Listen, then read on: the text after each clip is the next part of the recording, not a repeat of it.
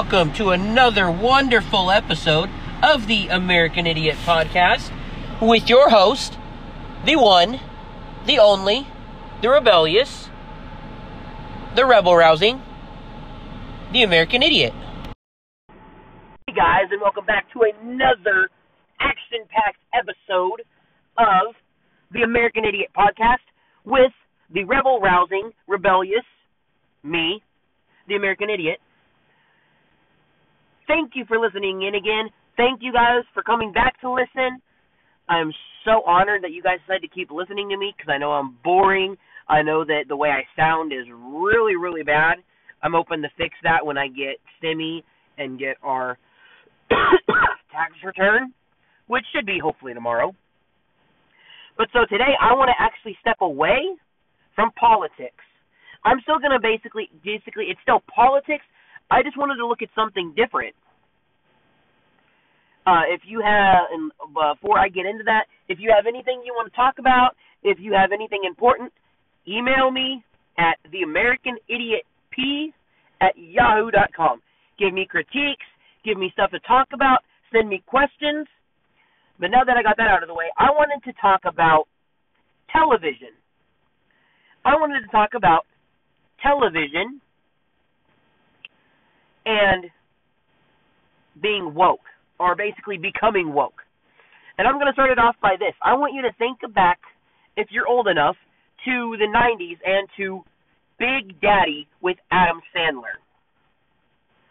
Now, back then, what being woke, being all about uh, being all about black, being all about LGBT was not as important as it is today, obviously, but it was still there. You can think of uh very early on in the movie they show uh Adam Sandler's character, his two friends that are gay, and they have a gay kiss. And you know that's all well and good. I mean, basically gay being gay was around back then, so they were as I like to say, they were representing the gay community. But the thing I have to ask is why did you have to have an on-scene gay kiss? Why couldn't you just show them holding hands? Why couldn't you just let it be known that they were gay? And you know that gets into it. And I want to now take you to 2009. In 2009, basically you could say started uh I started watching CW Network. I wasn't watching CW at the time because um basically I hadn't found out about it yet. But later on in 2012, I found The Vampire Diaries which I mean CW probably doesn't agree with me. Uh, obviously, that is why they only have uh, they only keep the five most recent episodes of the uh, third or the second spinoff uh, from the Vampire Diaries. Why they only have five episodes, but to me that is basically what made CW. I don't know if that's true. I didn't look into it, but that to me that what that's what was CW was the Vampire Diaries. It started back in 2009, and of course it was focused on vampires, vampires going to high school. It focused on basically high school kids. What high school kids do: drinking, going to uh, going to parties, going to school, playing football, playing sports, hanging out at school, hanging out after school. And so, the first season, all the way up to the fifth season that I recall, they did not have a single homosexual character. In comes season six, where they basically bring in the two char- the two main characters, uh, Damon and Stefan Salvatore. They bring in their mother that had left them, and she basically met this other vampire named I think Julian or Julius, and they found other vampires that they were basically witches that had had powers and then basically got bit by a vampire. And so that is when they bring in their first homosexual couple. They bring in their first homosexual couple. Is in season 6. So, seasons 1 through 5, they basically had heterosexual couples. Now, I mean, of course, the heterosexual couples had sex. They acted like teens. They kissed. They got naked in front of each other. They came out of the shower in front of each other. Basically, acting like they're married couples when they're not. But it wasn't until season six, which would have been, what I believe, episode or season eight. What? 10, 11, 12, 13, 14, 15, 16, 17. So season 8 came out in 17. So, back in 2015 is when they had their first homosexual couple. Up until then, it had not been a big deal for them to have it. So then we go to the originals. You go to the originals, which was the first spinoff that focused on the Mikaelson family, which was the main characters were Elijah, uh, Klaus or Niklaus, and uh, Rebekah Mikaelson. Now again, again, this started. This was the third season after Vampire Diaries, so 10, 11, 12. So in 2012, they started the originals. And it wasn't until the fourth season of that that they brought in the unknown of uh, sister Freya, who then gets into a mm, homosexual relationship with a werewolf who she was draining venom from. So, because it ran for five seasons, it wasn't until the I believe okay, I'll say third season or fourth season of the originals that they had a homosexual couple, and then this couple went on to get married in I believe the last season. So, third or fourth season, if it started in 2012, the third season would have been 2015, the fourth season would have been 2016. Okay? Now, I want you to focus on that. I want you to focus on that. In 2018, after the, the after the final uh, season, or after the fi- at, at the end of the final season of the originals, they brought out Legacies, which has to do with Klaus's daughter, Hope Mikaelson, who is the only tribrid, which means she's a werewolf. She's a werewolf. She's a vampire, and she's a witch. Okay, now this is this is what I want to focus on. This came out in 2018. Okay. Do you think that they followed the same setup that they had for the Vampire Diaries and the originals? If you said yes, then obviously you don't watch TV and you don't watch what's been going on because they didn't. At the very outset, on in the very first episode of Legacies, they had a the they had one of the main characters that was bisexual, who had been who had just recently broken up with her lesbian ex, and throughout the season they would basically have a relationship, and then at the end, but basically by episode six or seven, by episode seven, they basically had a lesbian kiss. This is all in the first season. Okay? So she leaves at the end of the first season. And then basically they do not have another uh they don't have an they don't have anything else heterosexual or homosexual. So they mainly focus on Hope, who is the main character, who the lady, the girl that plays Hope Mikaelson, has said that if her character called for being basically fluid, meaning basically being bisexual or dating guys and girls, that she would go for it. She's mainly been heterosexual, but they've already uh the bisexual character, they'd already made it known that she had been attracted to the main character. Now, if you've watched Legacies, you're going to have an easier time understanding this, and you'll know who I'm talking about. That's why I'm not specifically saying names. But so then come to season two. Season two was last year. Um, okay, yeah. So actually, season one came out in 2019. Season two came out last year. It got cut short because of COVID, and now they're working on season three.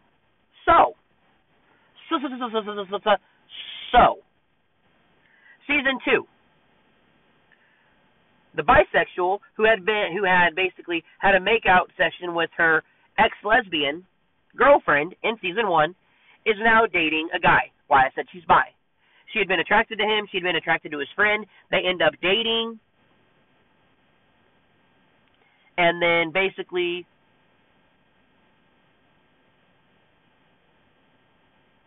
at some point they get put into uh, a prison a prison world. You'd have to watch it to understand that completely.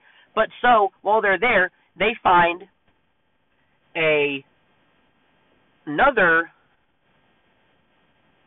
Well, I don't know if she. They haven't said if she's exactly bi or lesbian. I think she's leaning towards lesbian, but they have another lesbian character that comes in that is basically kind of a love interest for the bi main character.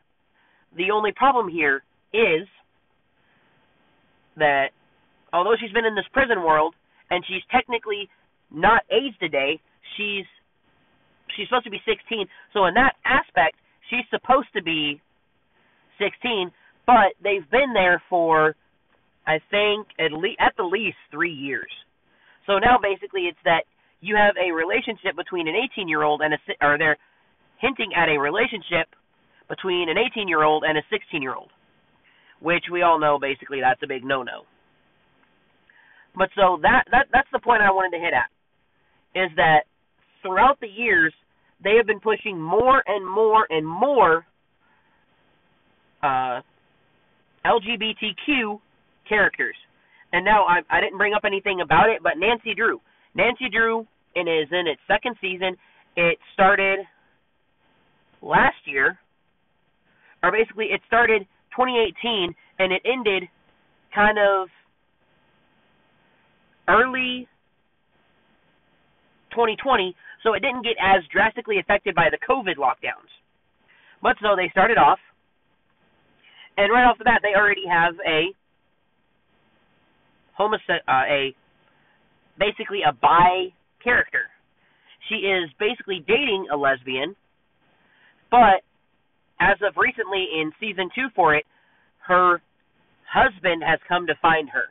So she's bi. So there's another bi character. You come to Roswell, New Mexico, which is a remake, which we'll talk about. So I'll talk about it there. But so they're pushing more and more and more LGBTQ characters. And this is why I wanted to talk about this.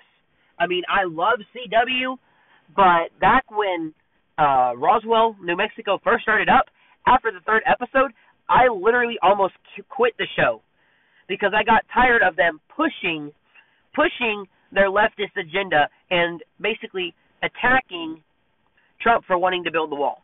But so the first article I want to bring up is from CNN. There are more LGBTQ characters on television than ever before. And I mean it should in I mean I have I don't have an entirely a problem with that, but the problem I have is why are they doing it? Why are they pushing so many LGBTQ characters?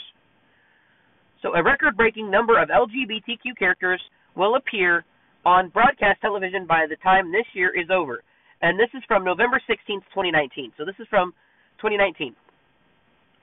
A total 10.2% of regular characters in the 2019 2020 broadcast television season are reported to be LGBTQ, according to GLAAD's where we are on TV report. That's up from 8.8% the prior season. And I can tell you basically how this happened. And it'll bring this up later, but you can look at CW. So 2019, you had Legacy start. First season, they had basically a bi and a lesbian character. There are there are obviously going to be others, or there probably were others, but they haven't built them out that way yet. And then you had them start to remake, I believe it was in 19, Charmed, where one of the sisters is lesbian or bi, whereas none of them had been lesbian or bi in the original series, which went from 96 to 2006. So before the big LGBTQ push hit, the last, the latest telemarks the highest number of LGBTQ character broadcast televisions in the 24 years GLAAD has been tracking the information. So this is the highest that it's been in 24 years. in addition to broadcast, the report also looked at the LGBTQ represent, representation on cable and streaming shows, finding important developments on all three platforms. Shows like Pose, The L Word, Generation Q, and Batwoman emerged as strong examples of LGBTQ representation this season, as well as 911, Lone Star, Sex Education, and Dear White People. So those are some other lists, some other shows that they bring up that are pushing the LGBTQ agenda. But why are they pushing it? Why is it so important to have so many LGBTQ people? Here is why it matters. TV directly impacts how we perceive our own culture and identities. GLAAD says that's why it's especially important to feature a diverse and realistic lineup of LGBTQ stories and characters. So they come out and they say it. It uh, impacts how we perceive our own culture and identities. So to GLAAD, to the LGBTQ community, pushing LGBTQ on us is going to change how we perceive our own culture and identities. As of 2017, Gallup, which basically Gallup poll, estimates 4.5% of Americans identify as lesbian, gay, bisexual, or transgender. So in 2017, it was 4.5%. So, just three years ago, there were 4.5 percent of people that identify as lesbian, gay, bisexual, uh, or transgender. And then this number does not include those who identify as queer. Queer is gay. Gay is queer. They used to be called queer and they changed the name because of what the word gay actually means. But let's continue. It is not enough just to have an LGBTQ character present to win an LGBTQ audience's attention says Sarah Kate Ellis, president and CEO of GLAAD. There needs to be nuance and depth to their story, and the slate of characters should reflect the full diversity of our community. So it's not just basically helping, it's not going to help change how we see our culture and our identities, but it's also because they have to reflect the diversity of the LGBTQ community but are they as focused on that as they are on focusing on the cisgendered people, the cisgendered community, the ones that they are in heterosexual relationships that they're about that they're about traditional marriage. Are they as focused on that? An increase in racial diversity in cable and broadcast. The racial diversity of LGBTQ characters on broadcast and cable saw a significant increase this year as well. Of the 120 LGBTQ broadcast characters, 62, that's 52%, are people of color. Similarly, 48% of recurring LGBTQ characters on cable are people of color, a 2% increase from last year.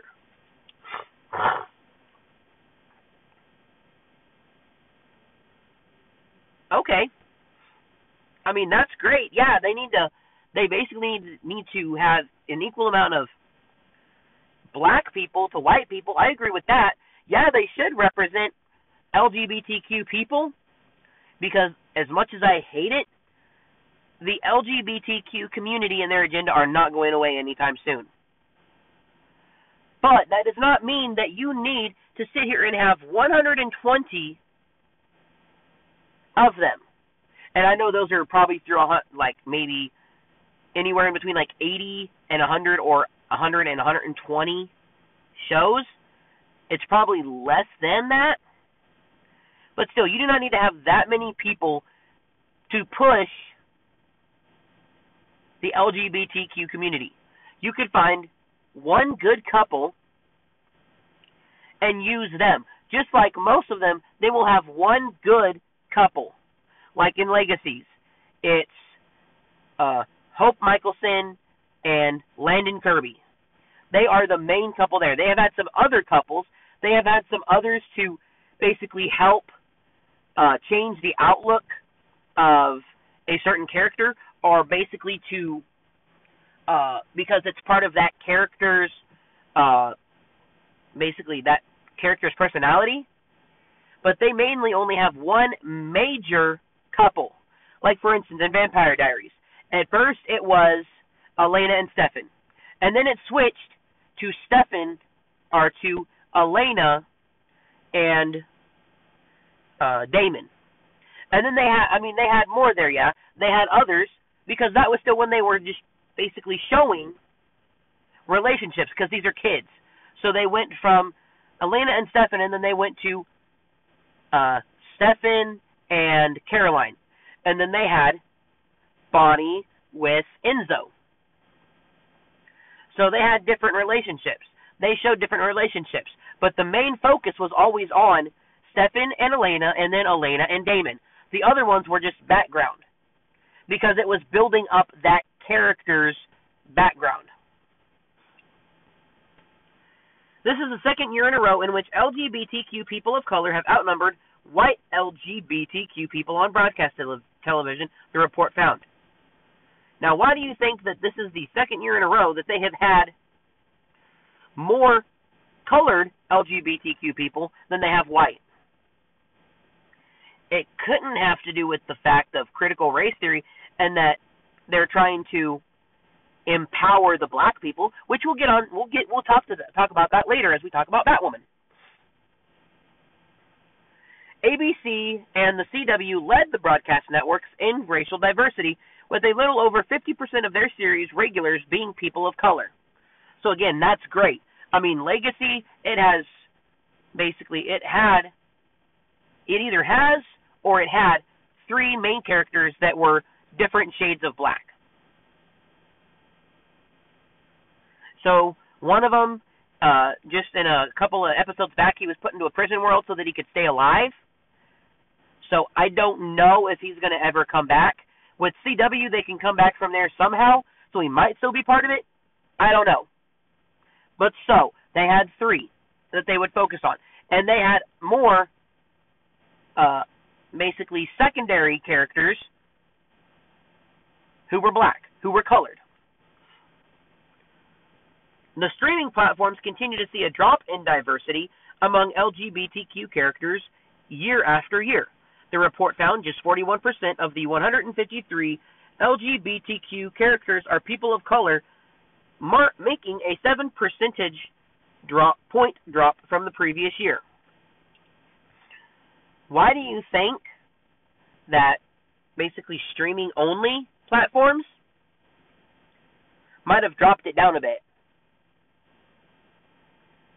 Could it have been because they felt some backlash from them having pushed it too hard, with people canceling, with people not watching it, and so they reworked it and they took some away so that they would keep their money coming in?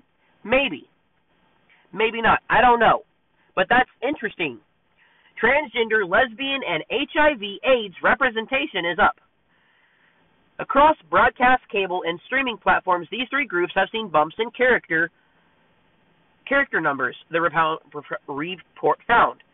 GLAAD continue, counted 38 regular and recurring transgender characters, including 12 trans men, 21 trans women, and 5 non binary characters, of the 38 characters, GLAAD found 31 are played by transgender actors.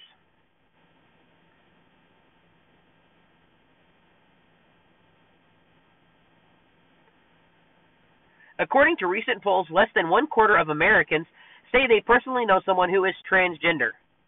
So if less than one quarter of Americans say they personally know someone who is transgender, should you really be trying to push transgender so much, if you're trying to represent them, you're obviously overrepresenting them. If only one quarter of Americans say that they know someone who is actually trans.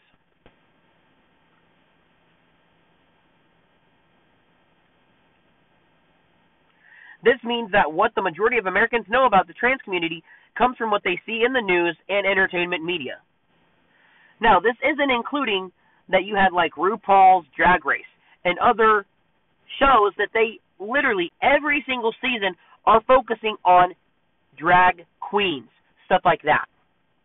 That's on there. I don't know if that's counted in here. It probably is.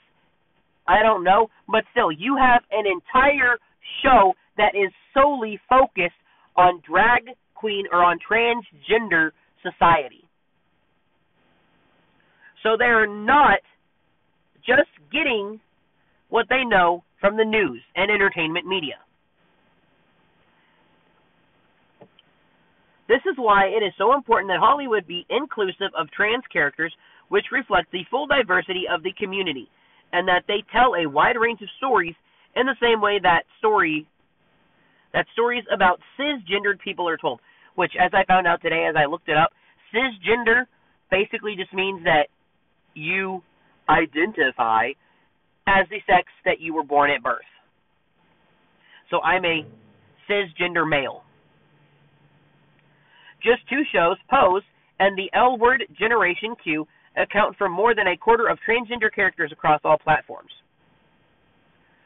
This season, GLAAD counted nine HIV positive characters, an increase of two characters from last year.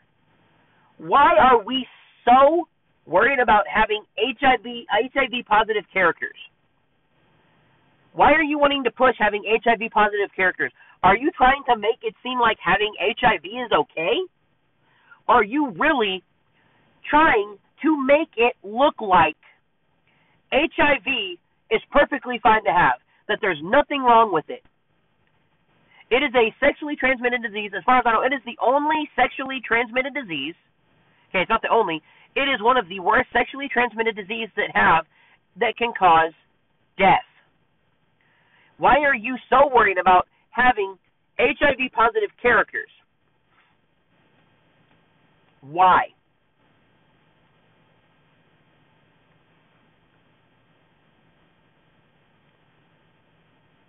So that is an increase of two characters from last year. Several of these characters, however, are in a series that is being canceled or had a limited run, meaning that there will likely be a significant drop in the number next year. Why is it so important that you have all of these characters? We'll get to another. We will get to another uh, article that will bring that I'll bring that out with more. The number of lesbian characters on cable and broadcast continues to increase annually. As well, GLAAD reports 33% of broadcast and 33 or 30% of cable LGBTQ characters are lesbian, both jumps from the prior year. Asexual representation has been slashed. And notice that word representation.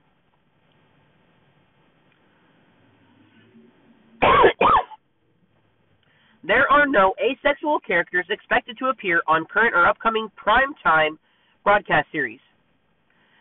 When Freeform's Shadowhunters was canceled, the number of asexual characters was essentially cut in half, followed by the decision to retire Todd Chavez's character in Netflix Netflix BoJack Horseman, severely diminishing asexual representation.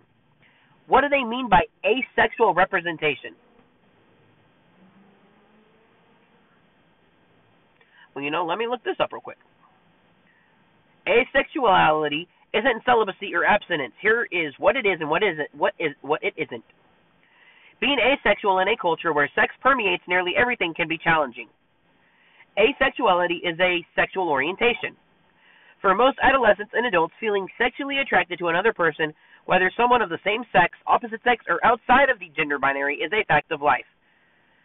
But not everyone relates to that feeling. Enter asexuality.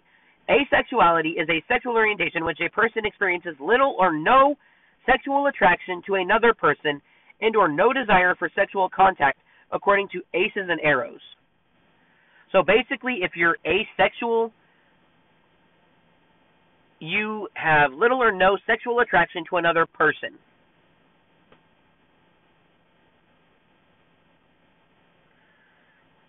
Doesn't really make sense, but okay. So let's go ahead and let's get back now that we know what asexual means. And see, it's like I loved freeform, but what I really didn't get is who in there was an asexual character. Didn't really get that. GLAAD did not identify any new asexual characters expected to be added in the coming year.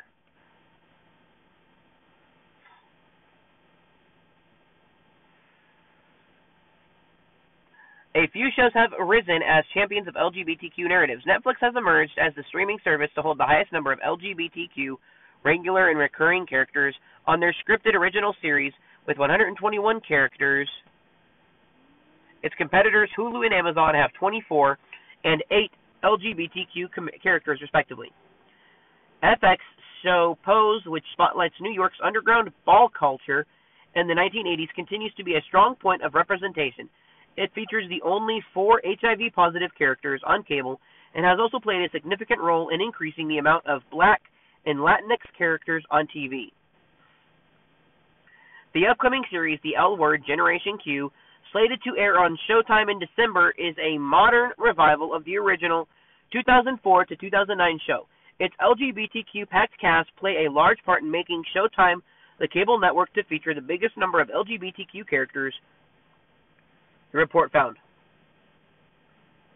The CW has introduced an exciting first with its new series Batwoman, which features lesbian actor Ruby Rose playing Batwoman, the first lesbian superhero title character in a network TV show. And you know that's great and all. And you know I loved Batwoman, the first sh- series, uh, the first uh, season of Batwoman. I'm watching season two, and I'm not as big a fan of it. And we'll get into we'll get into that. But so there was that. The next one I want to bring up has to do with Vampire Diaries. Diversity gives hope, but shows like Vampire Diaries kills it. Time and time again, I hear people complaining about how others react to lack of representation in the media. They say that those who insist on every show or book being racially and sexually diverse are just being sensitive. Maybe that's the truth. Perhaps at times people do take the desire for representation too far but most of the time they don't. Representation and diversity within different mediums, such as entertainment and literature, are pivotal to our society. So, again, the whole reason to represent properly is to properly represent our society. But if you have more heterosexual than homosexual and more cisgendered than transgender, you don't need to have 121 or 100 and X amount of LGBTQ characters if they are drastically uh, outshining the heterosexual because you're not properly representing representing our society. You are misrepresenting it as if we are all nothing but transgender and LGBTQ. What is good representation? to me, the person that wrote this, it is not enough to simply have a gay character or a person of color on a show for it to be deemed good representation. So, first off, just having a black person is not representing uh, the black community. Just like having a gay character is not enough to represent the gay community. How do they have to be represented? The writers have to treat the character with respect. They have to give them good plot lines that don't just keep them on the sidelines. These characters must be fully fledged, basically fledged out, and not remain as two dimensional, meaning lacking in depth and failing to add anything to the plot. So, since this has to do with Vampire Diaries, let me bring up Bonnie Bennett. Bonnie Bennett is an excellent uh, person to bring up because the entire last season has a lot to do with her or with a person like her.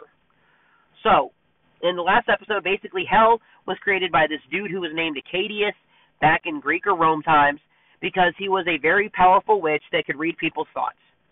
And so while he was being punished, he lets out this almighty like warlock scream that creates hell. And so the last season of Vampire Diaries has a lot to do with Bonnie Bennett because at the end of season of episode set or ep- season 7, she basically Enzo gets killed, and from the grief that she feels, she creates an alternate dimension in which Enzo gets put in. But so, okay, actually, you know what? Let me just take that back. She she's a black character that had been there throughout every season and that had played major and important parts in every single one of those seasons. I mean, like a part of the first season was her figuring out she was a witch, figuring out her spells. A big part of season one was her and her mother having to unlock and open the chamber that uh, Catherine and the other vampires from like the 1800s were locked in. How is that not important? How is that not a sideline? A great example of a failure at representation is Bonnie Bennett from the show The Vampire Diaries, produced by the CW Network. This show butchered Bonnie's character tremendously. She was given secondary love interests who were often unimportant to the plot. If they were unimportant to the plot, they wouldn't have been there. Like in a perfect example, Ma, uh, Bonnie is dating Enzo in season eight, and the sirens that come out of a crazy, crazy place basically take over Enzo and Damon are use and are using them to do their bidding. And a lot of season eight is getting is destroying these two sirens because they're the bad people and because they have a lot to do with hell. So she her her boyfriend, if I remember correctly, is one of the people that the bad guys are using to get what they want. He is a major part of the plot for season 8. He was a major part of the plot for seasons 6 or Six and seven are like five and six. Furthermore, she was repeatedly killed and used as a plotline for the other characters and was unfairly placed in the trope of magical Negro. Okay, I didn't know that that was a trope, but I'll go. I'll fly with it. Which was an an atrocious desecration of her character. Okay, first off, Vampire Diaries is based off of books. If she's matching up to that char- to the character in the book, then it's not a desecration of her character. It's her fulfilling who exactly her character is supposed to be.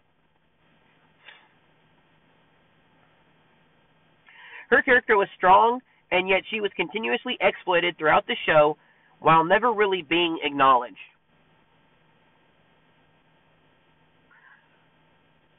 If she wasn't acknowledged, then how come even in uh, Legacies they're talking about Bennett blood and that it is important for them to have some of Bonnie Bennett's blood. What they're ignoring is the fact that Bonnie Bennett comes from a line of witches that are very, very powerful. And that throughout every single season, a lot of it has to do with Bonnie. And has to do with them needing her help to defeat the villain. Why is representation so important? There are several reasons for representation being important. The benefits aren't just for those who are the same race or ethnicity as a particular character or screen on screen. The advantages are for all who watch the show. Firstly, it's good to have characters who are similar to real people. Wholeheartedly agree. It helps the audience who are of the same race, sex, sexuality, etc., to more easily identify with a character and relate to them. Again, I can wholeheartedly agree. Yes, we watch TV shows to be entertained, but we are also we also watch them in order to escape our worlds. Again, I agree. So I do not want to see a whole bunch of basically gay sex, lesbian sex, even sex sex, because I already know that that's what surrounds my world, and I want to go somewhere where that is not important. And I mean, especially in, like, for instance, Black Sails. At the end of Black Sails, you basically find out that the main character was it basically had had affection for another guy And this is back during the time of pirates where homosexuality was very rarely heard of. Very rarely heard of.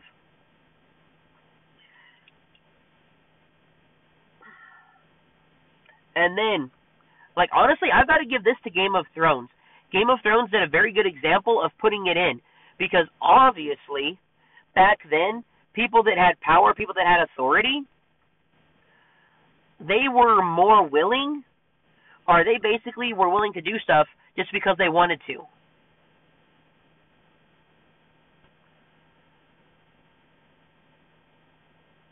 So it's it's good to have characters who are similar to real people.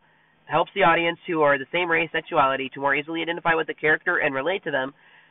We watch TV shows to be entertained, but we watch them to escape to or escape our world, and we also want to care about the characters that we are watching, which is easier to do when the entire cast doesn't just consist of white people.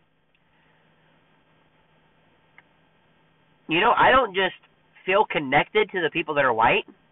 For instance, in uh, Legacies, one of my favorite characters besides Hope is MG and Caleb, whom are both black and both are vampires. And a lot of it is because Caleb has helped MG figure out a lot of his stuff, and MG has always been attracted to Lizzie, which is one of the uh, which is the straight headmaster's daughter. So she's straight. Her sister is bi. He's been attracted to her, and this season you finally thought that MG and Lizzie were going to get together, and I was excited for that because I like MG. I was ready for him to finally get into a good, decent relationship that he wanted. Another reason is to abolish certain stereotypes. I regularly see Latina actors and actresses playing characters that feed into the stereotypes of maids of hypersexualized personas. When an example of good representation comes along, like Melissa Fumero and Stephanie Beatriz on Brooklyn Nine-Nine, it helps take away those stereotypes by showing another reality. They are, after all, human beings, and they do not belong in a predefined box.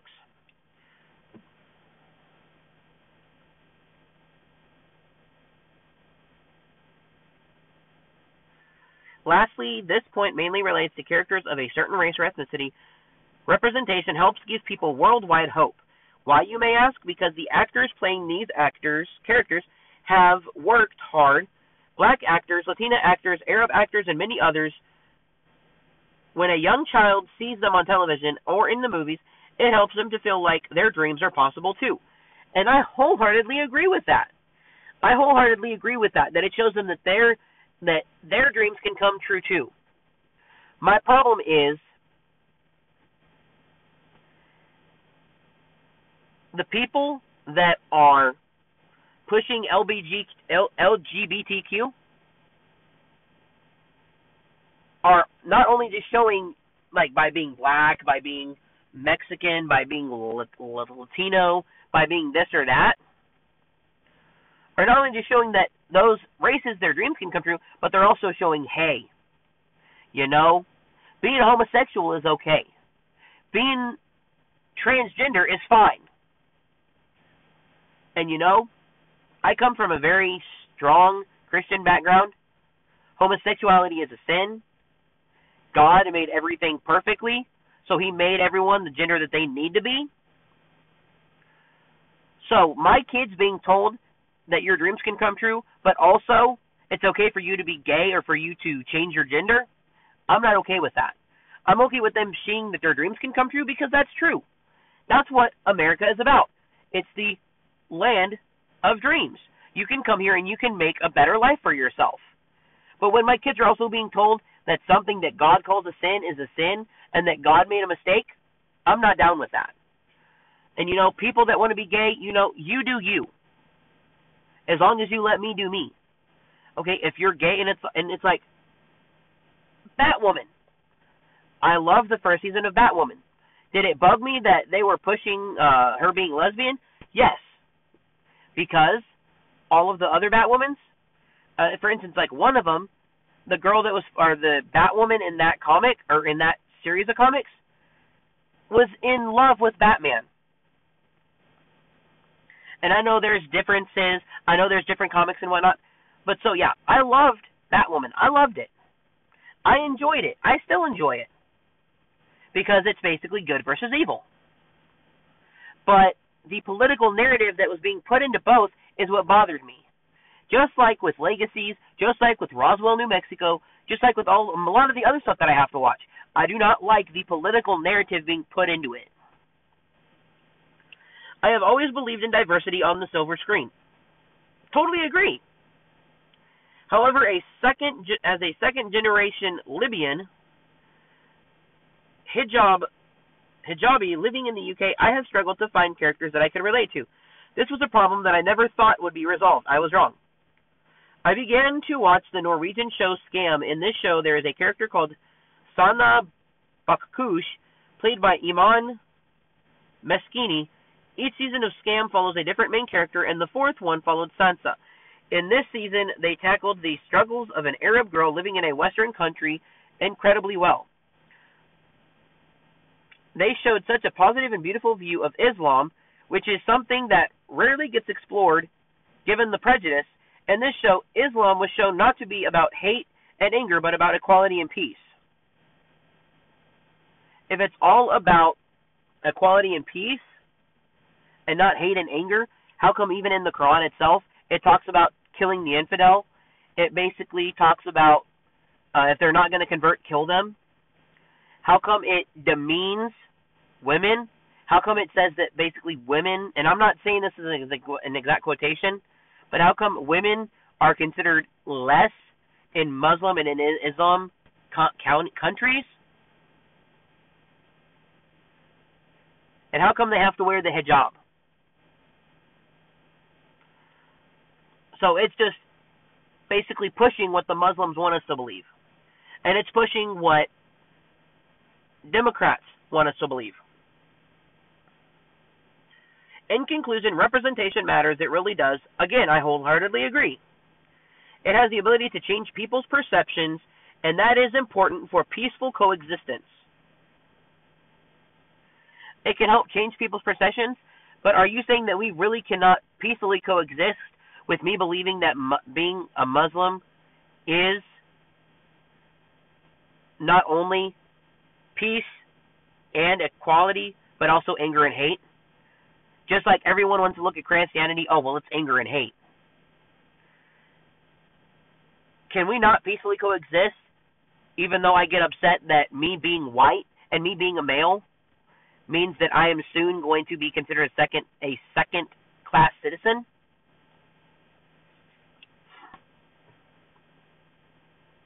So if you ever see someone complaining about those sensitive people, be sure to correct them. It may seem a bit melodramatic, but it's an important fight to win.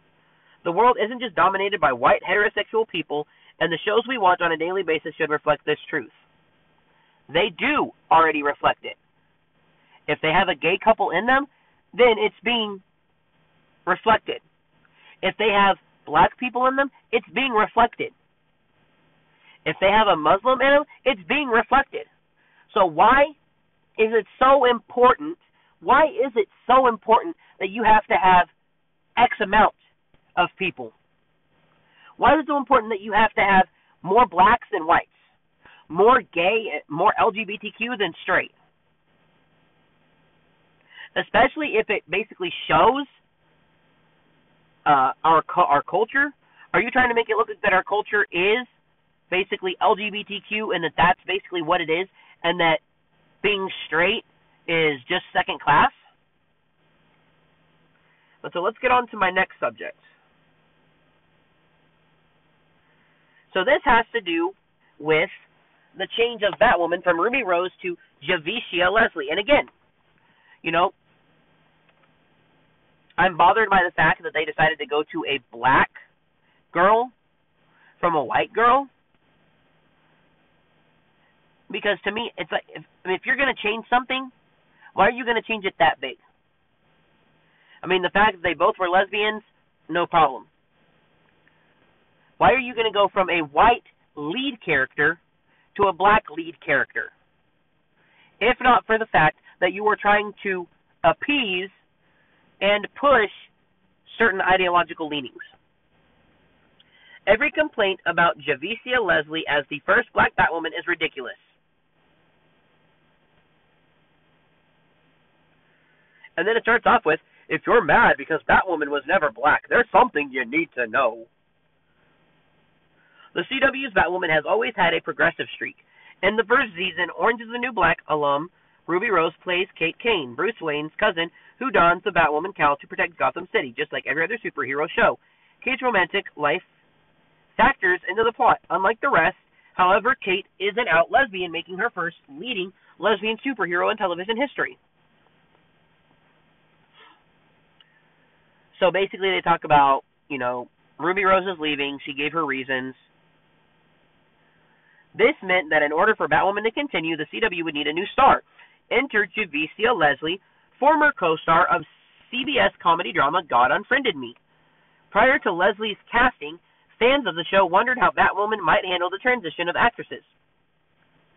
Would Kate Kane just look completely different in season two with no canonical explanation? No, as it turns out, Javicia Leslie's Batwoman will be an entirely new character, Ryan Wilder. And you know, I'm fine with that. They didn't. They decided to write out Kane, Kane, Kate Kane. They need another Batwoman. But the problem I have with it is why did they choose to make her black? I mean, if they had found someone else that was just as good as Ruby Rose that was white, would they have chosen her, or would they have chosen Javicia Leslie. And why would they have chosen Javicia Leslie? I am extremely proud to be the first black actress to play the iconic role of Batwoman on television. Good for you. Great for you. I mean, seriously, great.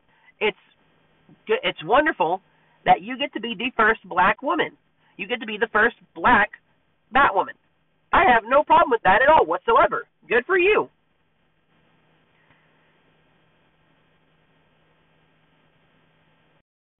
So yes, I am happy. I am glad that she gets to be the first black lady to black woman to play Batwoman. Batwoman is an iconic role. Batman is an iconic role. Playing any superhero is an iconic role because of how big they have become since Marvel started the MCU. And as a bisexual woman, I am honored to join this groundbreaking show, which has been such a trailblazer for the LGBTQ community. Again, you know, great for you. Okay, you're bisexual, you're part of that community. They were already pushing that community, so they chose you, a, a bisexual woman. Okay, great, wonderful. It's another thing for you to basically put onto your resume. Hey, I played the first black, uh, the first black Batwoman. That's going to help her career. I'm glad glad for her and for her being able to build up her career. Again, my my problem with it is why did they feel the need to go from a white woman to a black woman?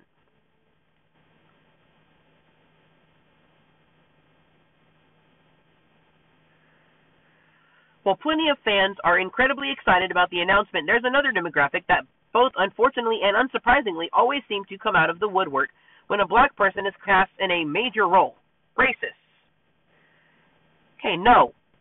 Just because we are against a black person being cast in a leading role that was held by a white person does not make us racist.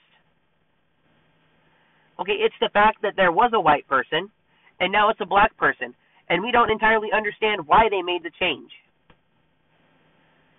Like the other, uh, like the other article said, this is for our entertainment. This is how we get away from our world. So when a major change like that is made, not only does it shake our entertainment world, but it shakes our world. We want to know why it happened. We want to know what caused it. Now, yes, Ruby Rose left. Yes, they chose Javicia Leslie. I understand that. But why did they feel like they had to choose a black girl? If they're like, well, you know, she just seemed to be the first, the person that best fit the role. Okay, great. No more problems. No more problems. If she was the best person person for the role, great. You know, I've been watching the show. I love the show. I'll keep watching the show. I'll keep watching the show because I now know why you made this decision. I'm not a racist. And again, let me focus in on this. the fact that they say when a black person is cast in a major role. It is not because she was cast in a major role. It is because of the fact of who preceded her in that role. Everything now is all about color. So anytime a white person is replaced for a black person, there is always some reason behind it, and we want to know that reason. And now, more recently, because being a black woman is more politically acceptable, that is the reason they mainly do it. That does not make me a racist. Like I said, if I was a racist, I would not watch the show. I watch the show. I've been watching the show. So, no, I'm not a racist. But even though it's easier to chalk their complaints up to unabashed racism, mainly because their complaints are so deeply racist, no, they're not racist. Wanting to know why they decided to choose a black woman is perfectly acceptable for us to want to know. That does not make us racist just because we want to know why they went from a white woman to a black woman. That does not make us racist. What makes us what racism is is when you judge a person by the color of their skin. So racism would be saying, "Oh, we got rid of Ruby Rose because she was white, and we wanted to have a black Batwoman." That would be racism. There's a good chance that a lot of these complainers don't actually understand how racist they are. I'm not racist. The fact that you're sitting here and calling me racist shows that you are actually the racist person. After all, when you dig into the concept of their gripes, practically everything they say is based on logical fallacies and gaps in understanding. Why don't you prove that? Why don't you prove that uh, that basically all of my content, the content of my gripes, is based on logical fallacies and gaps in understanding? Why don't you prove that instead of just saying it? There are two core arguments that almost all, always white guys angry about black people on their screen like to offer. And why do you say white guys? How do you know that there were not some black people or some colored people that had liked the show and they did not like the change in the major role person? You were automatically showing you're racist because you automatically said there are two core arguments that white guys angry about black people. You are automatically assuming that it's white guys that are angry when you don't know who it is that's angry. You're automatically assuming that, and that shows that you're racist because you're saying, oh, well, it's white guys that are upset because it's a black girl. You know, I'm white. I have no problem at all with her being a black woman so long as she was not chosen because it is more politically correct and because it pushes the critical race theory of today. The character is not black in the source material, or as the guy in the above tweet put it put put it, black woman was never Batwoman was never black. Two, why is it okay for black people to play white characters but not for white people to play character black characters? You know? I don't have a problem with the first one. I don't.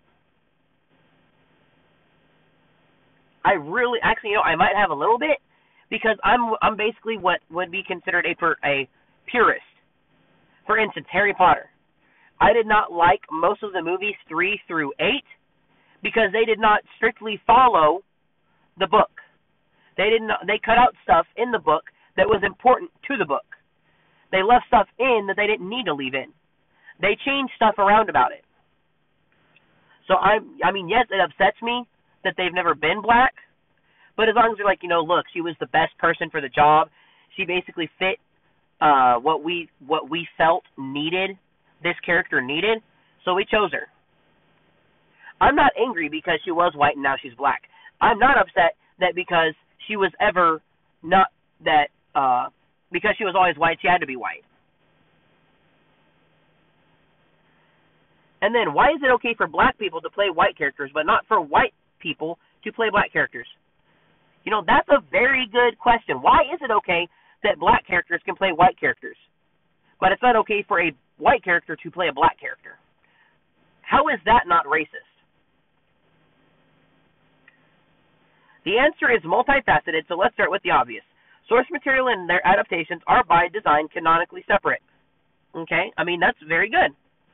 A very good argument. You know, they're canonically separate. They're not always the exact same thing. Okay. The events in CW's Arrowverse in which Batwoman takes place hold no bearing on the events in the DC comics. Okay. Thanks for answering. In fact, the Arrowverse is only loosely based on actual events from the comics, and as such, there is no prior canon that the show even claims to be following. Okay, I mean, uh, good, great. Um, an answer that makes very great sense. I haven't watched Arrow. I w- I'm not old enough to have read the comics. Okay, so you know, hey, you know, it takes place in the Arrowverse.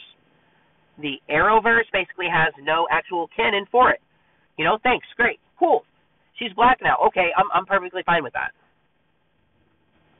Moreover, even in official comic series, superhero mantles are nebulous. Kate Kane is the first and best known identity, of Batwoman, but plenty of other characters have undertaken the role of Batwoman across various storylines. Brenna Wayne in Batman, Dark Knight, Dynasty, Bette Kane in Titans Tomorrow, even Selina Kyle in Superman Batman. There is no singular Batwoman. And then she has this in bold.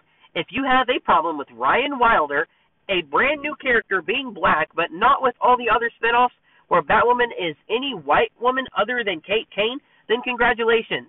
That's your racial bias on full display. No, that isn't my racial bias on full display. As I said, I have not read the comics. I was not old enough to read the comics. But the difference there is that if it's a completely different verse, if it's a completely different comic, it normally has a different name, and those are all have different names. So that basically means that it's not just Batwoman. Batwoman for the Bat all of the Batwoman Batwoman comics was one particular person. Whereas in Batman Dark Knight Dynasty, it could be a different person because that is a completely different set of comics. So no, that is not showing my racial bias on full display.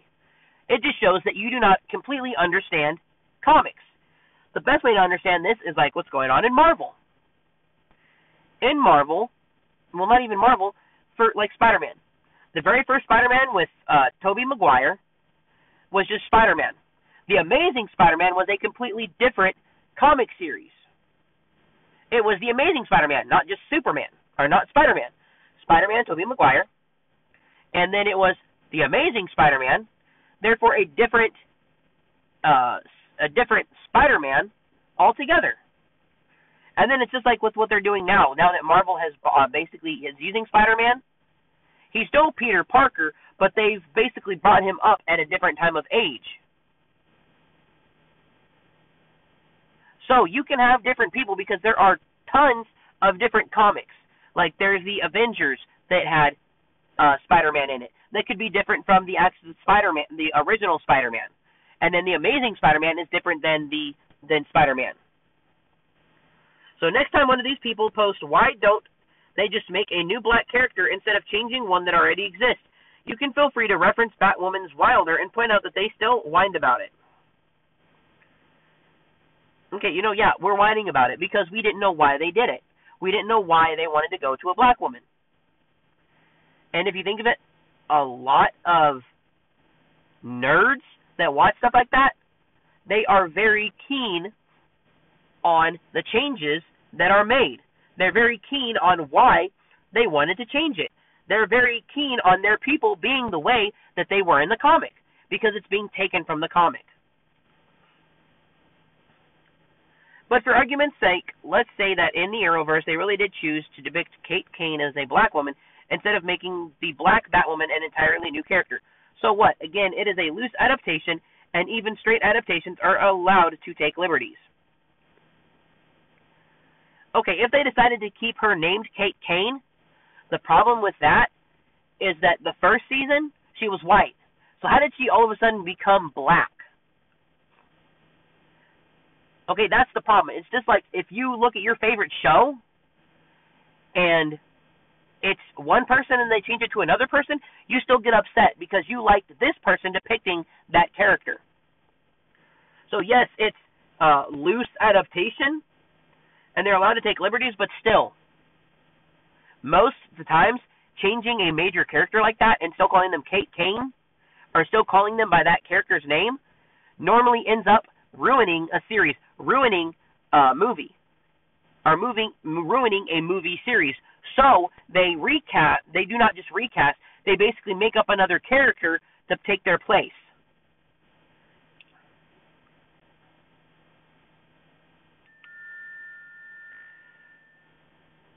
Tyrion lost his entire effing nose in the Game of Thrones books.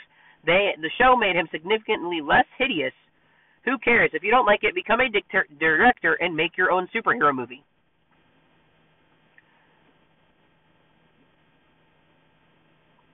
Okay, so how about you take that route? And if you don't like that they don't like having a black Batwoman, you become a director and you go make your own Batwoman where she's black. What's good for the goose is good for the gander, is it not?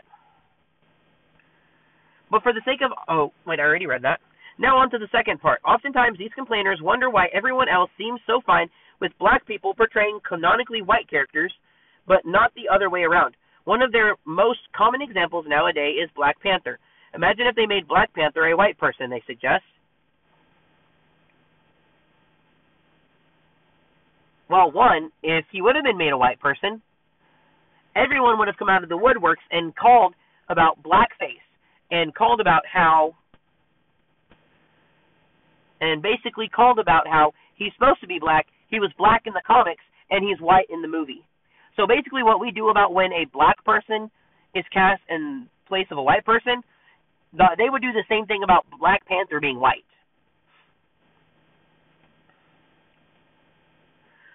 What they don't seem to realize is that the Black Panther is literally the worst example they could use. Black Panther is a character whose entire background and history is part and parcel with his black identity. He is the first superhero of African descent and the prince king of a sub-Saharan African country called Wakanda that is heavily based on black African culture. Okay, great. They still could have casted him as white if they wanted to. I mean, Wakanda is a made-up land. So even though it's in Africa, if they had wanted to make it a basically that it's Wakanda and that it's down there and that it's white, they could have done that. You see, you see what I'm getting with there? Batwoman is basically made up out of a comment comic, comic. Black Panther is made out of a comic. They can change anything in Batwoman because it's an adaptation.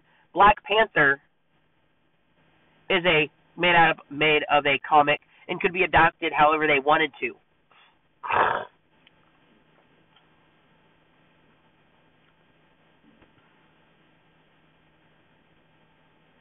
Black Panther's blackness is a significant part of his story. You know, I agree. I completely agree with that. It would have been weird if they made him white and they made him a white culture that's in Africa. The same cannot be said for the vast majority of white characters in comic books. After all, in Western countries, whiteness has historically been the default. Wrong. Whereas most black people in the West share common experiences of racism and discrimination, white people don't actually have any shared cultural experiences as a whole. We do in America. There's Irish culture and Nordic culture and Russian culture, but there's no such thing as white culture. Yes, there is. And actually, more recently they have made their made a such thing as white culture. That's when you actually show up on time to work, you actually come ready to work, you actually, you know, wear your pants up where they're supposed to be. They've made that white culture. Thus, whiteness is not an integral part of the vast majority of white characters' actual stories.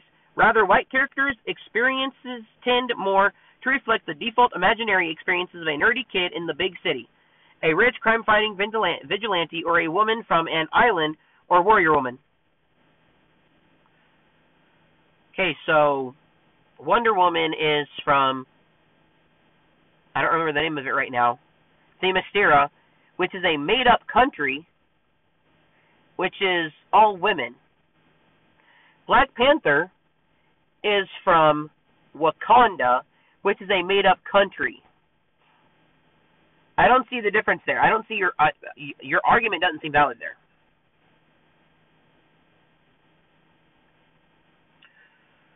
Those imaginary experiences can presumably apply to someone of any color skin because those characters' skin color is effectively irrelevant.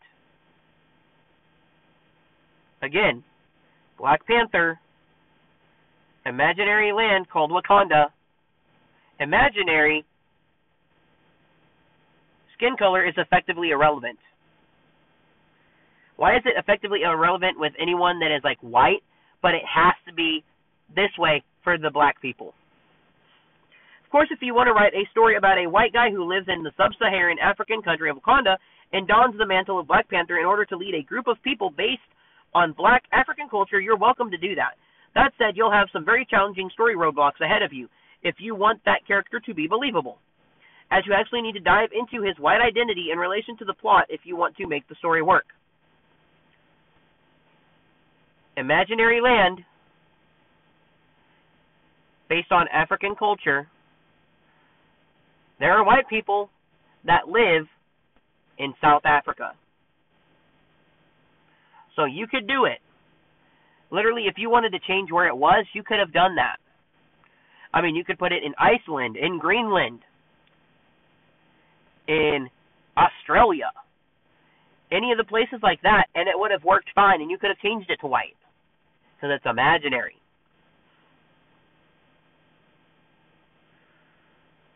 But the much broader answer to the overall question of why is it okay for black people to play black white characters but not for white people to play black characters is that the vast majority of the big budget movies and TV shows that get made are based on long existing franchises, properties starring default white characters, and that leaves far fewer roles for anyone who isn't white. Focus in on that right there. The vast majority of big, big budget movies and TV shows that get made are based on long existing franchise properties starring default white characters, and that leaves far fewer roles for anyone who isn't white. So, big budget movies do white. So, whiteface is okay because the black person playing a white person is perfectly fine because it makes them equal with the white guy. So basically, it gives them the same amount of power as the white guy. Critical race theory. Under critical race theory, racism is not uh, basically uh, disliking someone for the color of their skin. But under critical race theory, it is the fact that their skin color is what gives them power. That's why so many white voice actors have recently been stepping down from their non white roles of their own volition. They're voice actors. They're using their voice only. It is not that big of a deal. It's not because they're being forced, it's because they realize that they have access to a lot more roles than non white voice actors currently do, and they want to be part of the solution instead of part of the problem. If we want the characters we see on screen to be representative of the, divi- the, of the diverse group of people who make up American culture, that means that sometimes we'll need to give the roles of once default white characters to actors of color instead. And you know, I'm okay with that. I am 100% okay with that if the reason they're hiring the black person is because they are as the best fit that they could find for that role pertaining to the best fit to replace the person that left or that died. I mean, how would it would it have been okay if after Richard Harris died, they chose Morgan Freeman or uh, Earl Jones to be Dumbledore? No. Why would it have not have been? although although they are older men and they can give off that era, uh, give off that air of a older wise man. It's the fact that Dumbledore was white. Dumbledore had been white. It's the fact that Dumbledore was played and was written as a white man, and they are trying to adapt a book that said he was white. Changing him to a black man would have been off and would have completely destroyed the rest of the movies because Dumbledore is so inherently, well, not inherently, is so important to those books. It's the part of that you're trying to appease people that like something. So if you cast the wrong person, they're not gonna they're not gonna like it.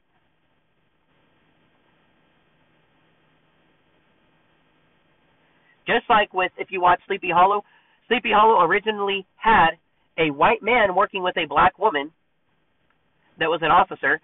She decided to leave, and so they got a they had the same white man playing Ichabod Crane, and then they got a she was not white, but she was basically colored. She just wasn't black, and it did not make it past that fourth season because the chemistry that they had together was not as strong as what Nicole Beharie and the guy that played Ichabod, Ichabod Crane had.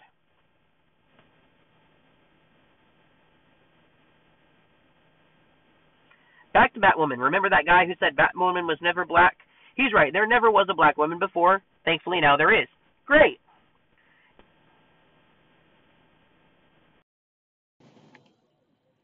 So, yeah, I mean, Javicia. Wow, I just blanked on her name. The the black lady that is playing Batwoman, they chose her. Great. I mean, the way she's portrayed so far, the way she has portrayed or been Batwoman, she fits. She is really good at martial arts. She is lesbian. So, I mean, she fits into that. There's a whole bunch of other problems, basically woke problems, that are going into the relationship, the relationship that they've built between the now, the new Batwoman and her girlfriend that we could get into, and it would completely blow this out of this, uh, completely take us the rest of the day talking about that. But so, like I said, we're focusing on media and basically, when I say media, I should be saying television. We're talking about television and the media. So,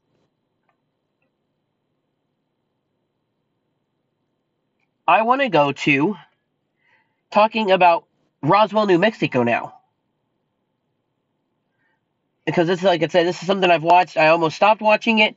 The, uh, the one that I found is called Why CW Keeps Crashing with Remakes like Roswell and Charmed.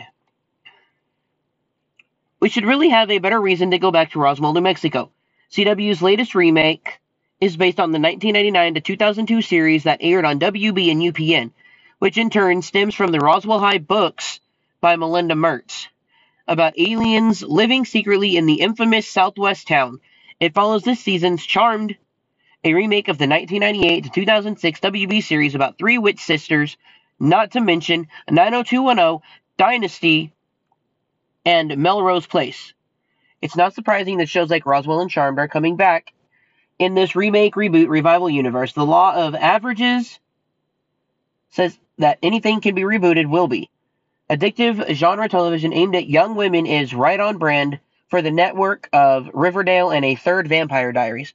And I mean, there uh, the the latest season of Riverdale or the latest episode of Riverdale. I mean, it is pushing hard, not only on, uh, basically, I guess you could say anti super straight men, pushing on uh, gender norms. I mean, we can get into that uh, later on. But so both series falter, but nearly opposite reasons. The original sin of Charmed is the relationship between the new creators, the source material, and by extension, its fans. For most Hollywood type tasks with recreating a beloved property, re, uh, fealty to fans is paramount. So they can focus here that on Charmed, making the fans happy is paramount. But when it comes to Batwoman, when it comes to representing properly uh, blacks and LGBTQ, it's not as paramount. You have to represent, period. And again, I've asked this, I don't know if I've actually answered it. Why is representation so important? I want you to start just thinking over that. and then they go on talking about how J.J. Uh, Abrams bent over backwards, uh, trying to please the legions of Star Wars fans while directing and promoting 2015's The Force Awakens. Uh, Damon Lindelof uh, uh, has already started apologizing for his HBO Watchmen adaptation. So basically, just hammering in further that point that appeasing the fans is everything.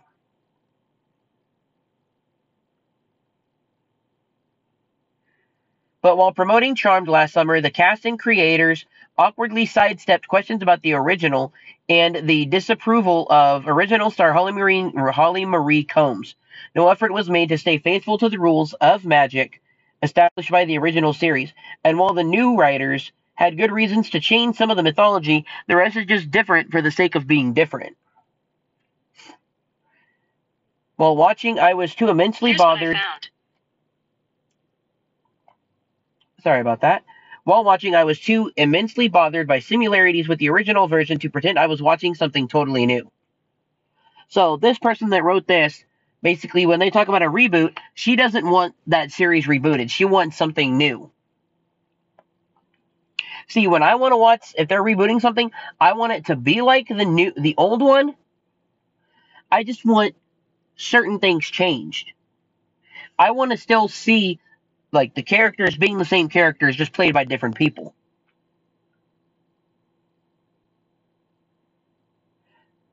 I was consciously aware of every departure from the original, from the way the sisters deployed their powers to the special effects behind teleportation. It made even trying to focus on the lackluster story a challenge many fans were outraged about the bastardization of the source material from the moment the first trailer was released. The New Mexico writers, however, were smarter about fan relations. Original cast member uh, Shiri Appleby, Unreal, is on board with the remake and is even set to direct an episode. At a New York Comic Con panel in October, the actors said all the right things about the original, offering a legitimate reason for a remake, a push for diversity, and the hot button debate over immigration. So, the whole reason they remade Roswell, New Mexico was so they could push diversity, so they could push representation and the hot button debate over immigration. Like I had said, I almost stopped watching it because they basically made jabs at the border wall at least five times within the first three episodes. And in the very first episode, when Liz comes up to uh, the stop place, she starts going off and ranting and ranting about police and how they're so bad pushing hot button items. While the creators know how to speak fans' language in, pra- in practice, New Mexico is little more than a deformed clone of Roswell. It's nearly identical, just not as good. The characters have the same names and locations, and relationships are near carbon copies. There are only two imp- impactful changes. The characters are older, now 20 somethings rather than high schoolers, and Liz, Jeanine Mason, is now a Latina Latina daughter of illegal immigrants. So, one of the main impacts is that so they could push that border wall, they made the main character, Liz, a Latina daughter of an illegal immigrant. So they could push that hot topic. But they're wanting representation. Let me ask you about representation. If white people playing black people is bad, and black people playing being uh, replacing white people is okay. What about having a Hispanic character being portrayed by a white person? Because Jeanine Mason sounds like a white name. She looks like she's white. And then even her sister, what Rosa or Rose, is played by uh, I can't remember her th- her first name, but Thunderbird is her last name, and she played the female Carrie in Legion. So you're you have two people that are supposed to be Hispanic, which I think are considered colored, being played by two people that look white.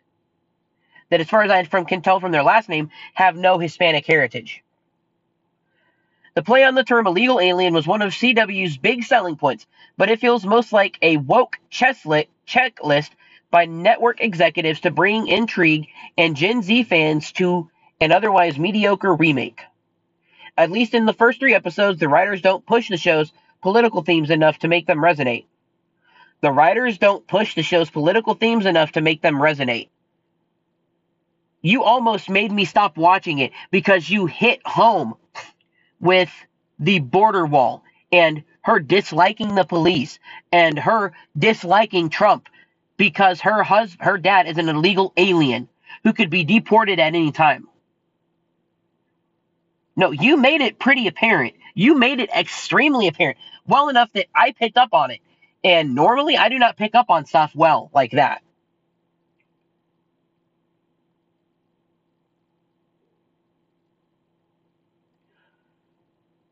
There's no roadmap to making something old new again, although anxious writers and creators could stream the impeccable one day at a time.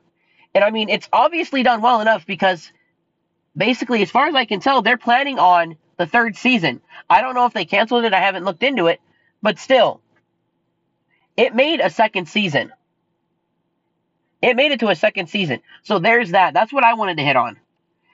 They did it for representation. But this person, even though they did it for representation, instead of praising the show for, oh, representing uh, Hispanics, representing uh, uh, the border wall and the challenges that it causes, uh, instead of praising them for uh, pushing boundaries, they just attack them for being boring. So then look at look at this. This has to do with Teen Wolf. And Teen Wolf, I saw I couldn't find the article that I read, but back when I thought that it was over, uh, I was reading something about the creator, and he basically said that he created Teen Wolf in a world where everything was inclusive, everything was possible. So basically, he'd said he wanted it to be like a homosexual haven, you name it, you've got it. So look at this. Not just Posey, meaning Tyler Posey, who played the main character in Teen Wolf. The whole cast thinks Teen Wolf is an LGBT gift. So this was made so that they could basically have a place where homosexuality is already a norm and is already natural, and it still gets attacked. LGBT has all inclusion has always been a sensitive spot in the Teen Wolf fandom. While the show started with great promise back in 2011, over its four years on air, it still hasn't delivered anything worth mentioning. So there's four seasons. It had six seasons in total. But it had basically, at this point, it's four seasons. And they're saying anything worth mentioning. Although, one of their first characters that they show you is homosexual. Even though one of the uh, basically main characters, you could say, turns out to be gay. Even though it's a world that was built so that homosexuality and all the other stuff could be a norm. Are you a fan who is hoping things will change in the next season? With the answers the cast gave, I think that nothing's going to change anytime soon. We've already covered what Tyler Posey, the lead of Teen Wolf, thinks about LGBT inclusion in the show. As far as he's concerned, it's all good in Beacon Hills. One can argue he's the lead of the show and he's supposed to market it as the best show there is. He also recently mentioned how Teen Wolf has more heart than the iconic Buffy the Vampire Slayer. A cast interview over at The Advocate took me by surprise. If the whole cast thinks like that, then I'm sorry to say that there's no hope for Teen Wolf when it comes to properly portraying LGBT characters. So the whole problem here is that it's not properly portraying LGBT characters. Why do they think that?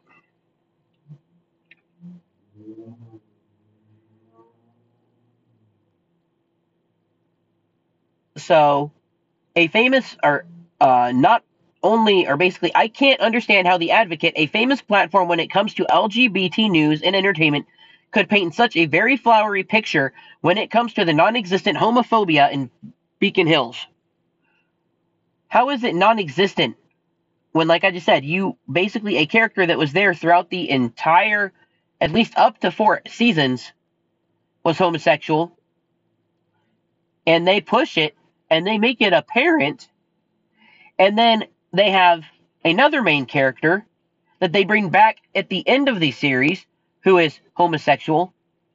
And they have, in season three, they bring in another gay character, all who basically show up in different times throughout the series.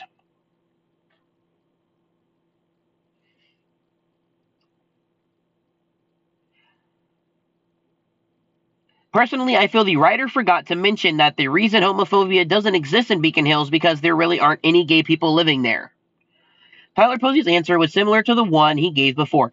It's funny that he remembered to show say how popular Charlie Carver and Keahu Kahuanui's gay characters were with the fans, but forgot to mention the actual screen time they got on the show.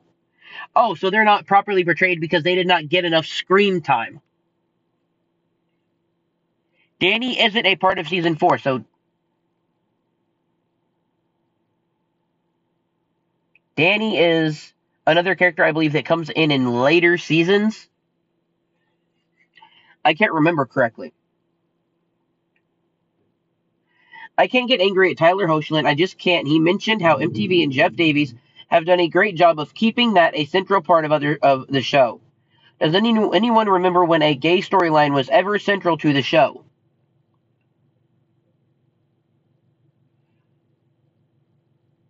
Okay, so it's not properly portrayed because there was never an actual gay centric uh, episode. The fact that they have representation of gay characters isn't good enough. Maybe he's talking about the slow burning Sterek in the story, which is a mixture of uh,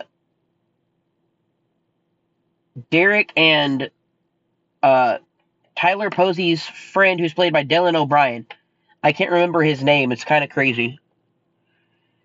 In the story, a theory that a lot of shippers support. And that's what he meant to say in his answer. One can hope. J.R. Bourne, who played uh, Crystal Reed's, or Allison Argent, who was the first girlfriend of uh, Tyler Posey's character. Answer does make sense. When Teen Wolf aired for the first time, it gave people a non stereotypical gay character, Danny, and the fandom went crazy. Oh, so Danny, okay, yeah. Danny is the person who Keahu Kahuanui plays. And they're saying he isn't in season four. But he basically has screen time in season one, season two, and season three. And then if they don't have him, they have another character who is gay.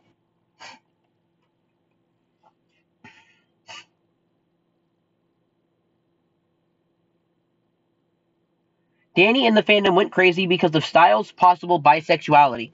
But over the years, a lot of other amazing LGBT shows have begun airing, and Teen Wolf doesn't come close to them. I hope that Teen Wolf's treatment of LGBT characters is never used as a blueprint as Bourne hopes.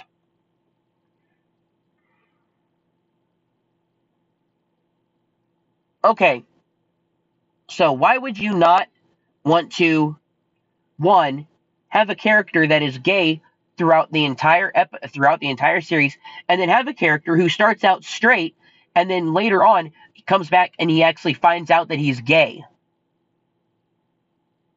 And then have other gay characters. Because, you know, there are those people out there that they were straight, and it only came after a certain amount of time that they found out that they were interested in the same sex, not the other sex. That's what I would want portrayed. That's what I would call representation. But I mean, I'm just a straight guy. I obviously don't know.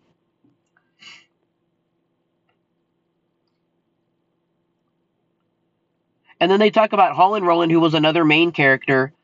Uh, it's they say it's tough to understand where she stands because it hasn't been long since she made fun of Kara and Malia's faux lesbian dance scene in the premiere of Teen Wolf season four.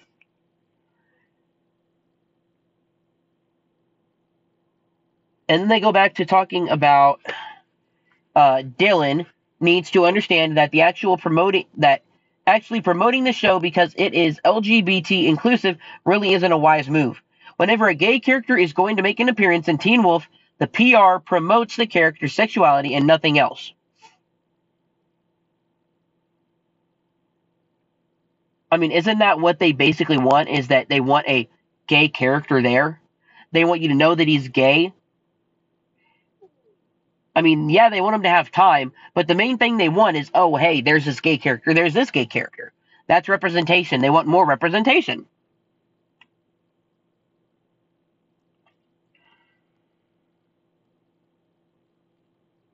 It did the same thing with Danny and then his replacement, Mason. It's 2014 and fans need gay characters that have more to offer than just their sexual orientation and being used as props. Okay, so let me get this straight. So Danny leaves, he gets replaced because he graduated by another guy named Mason who is still gay. So they lose one gay character, they put another gay character in his place. Whereas that doesn't always happen with straight people or with white people. But so they need their gay characters to they have more offer to offer than just their sexual orientation. I mean, uh, the guy Mason, I believe at the end of season four, turns out to actually have become a villain. He's gay, and it turns out that he is the villain that didn't know that he was a villain. So technically, he's gay, and he's a big part of the plot of season four. But that doesn't. Oh, but that doesn't work because he's a villain. So it puts a gay guy in bad light. I would like to ask Shelley Hennig how Teen Wolf sees heterosexual and homosexual romance in the same light because in the aired 11 episodes of Teen Wolf season 4, there has been no gay makeout scene. Compare all the LGBT romantic scenes since season 1 to the hetero ones we see, and then you be the judge of how similarly the show treats them. I'll give you a hint. It doesn't. You know, I can agree. There was a lot more kissing between uh, Tyler Hoechlin, not Tyler Hoechlin, uh, Tyler Posey and Crystal Reed, and then Tyler Hoechlin or Tyler Posey and his other girlfriend, and then between other people that were basically girlfriend boyfriend or that were together. So I mean, I can I can see that, but I mean, still, you have gay characters. So representation is not only that, but wouldn't that fall into uh, just basically offering their sexual orientation? You show a makeout scene, oh well, that's just their sexual orientation. They're being used as a prop, wouldn't they be? But I mean, that shows it's not just representation. They just don't want the gay community represented. They want the gay represented gay community represented in a way that people have to see it and people have to digest it and people have to accept it. They have to watch the gay makeout scene. They have to watch the gay couple acting as a normal couple and then basically look, oh, well, you know, there's not much different between that and a normal couple hugging.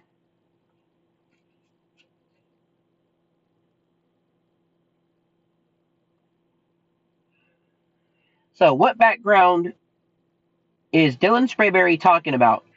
Mason is Danny's replacement, and Dan Dylan's own character, Liam, is Jackson 2.0 gone horribly wrong. I mean, Mason doesn't even have a last name. Okay, he doesn't have a last name. Not everybody has a last name. Beyonce, uh, what, China, Zendaya.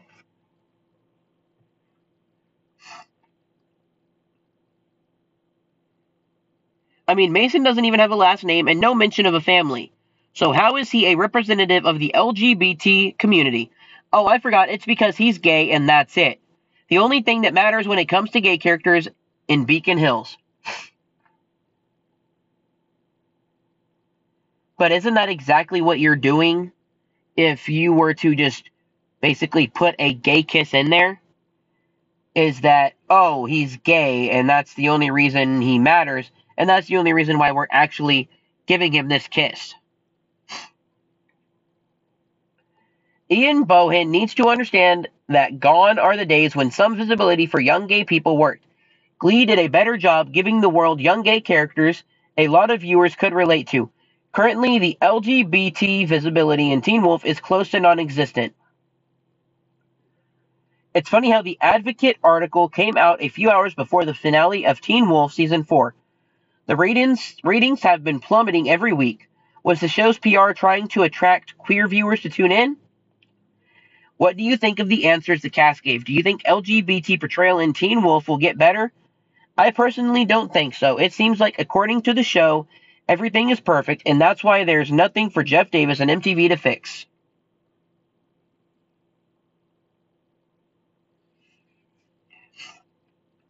Okay, and see, so that was, like it said, Jeff Davis.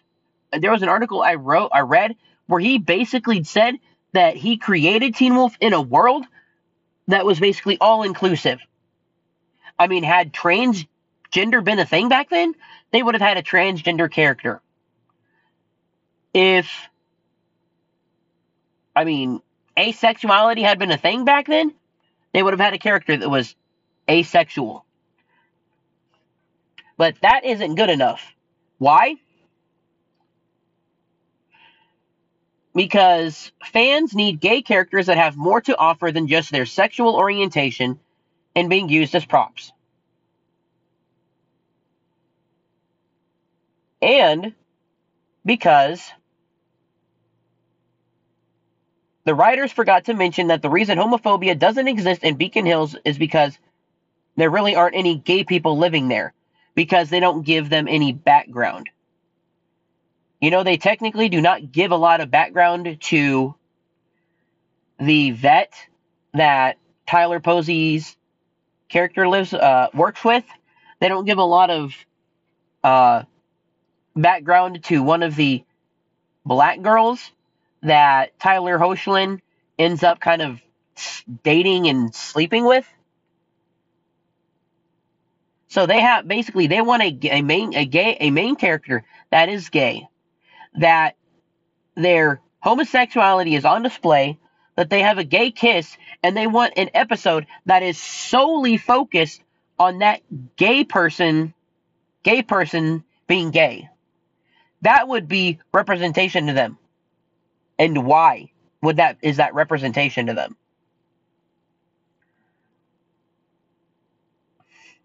So I want to go I want to go to this. This is what I thought I would have heard about from uh, about Teen Wolf. Something like this: Nickelodeon's Loud House to feature married gay couple. Nickelodeon is about to bring down the house, the Loud House, that is. The children's TV network will introduce a biracial, they're biracial, gay couple on the animated show The Loud House. The series, which centers around the life of Lincoln Loud and his 10 sisters, will be the first Nickelodeon show in history to feature a married same sex couple. So, not only are they gay, not only are they white and black in a gay relationship, they're also married. I thought I'd hear something about this like Teen Wolf is oh, they they had they had so many gay characters. They had so many characters that were homosexual. I mean, they had one where they literally almost got close to a uh, gay kiss. I don't remember if they actually did or not.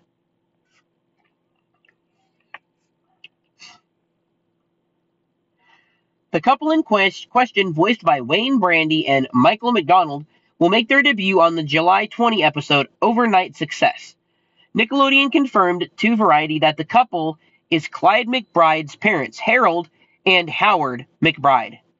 An expert from Wednesday's upcoming episode was posted. Oh, an excerpt from Wednesday's upcoming episode was posted to Twitter. As evident in the clip, the series makes no hoopla over the appearance of a of the married gay couple. Instead, it focuses on the protective nature of the McBrides after dropping off Clyde at the Loud residence for a slumber party. The decision to feature a married same-sex couple on a children's program has been met with overwhelmingly positive reactions.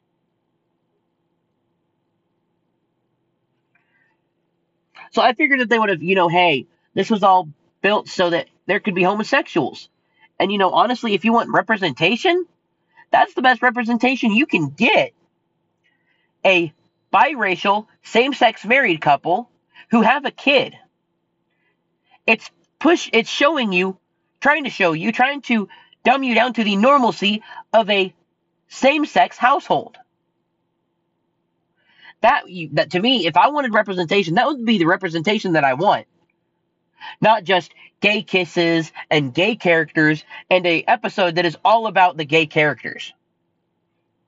But again, I'm a straight male who has a family. So that's obviously just what I want.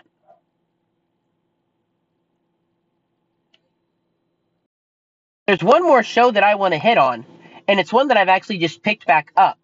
But it had made uh, waves back in the day when they decided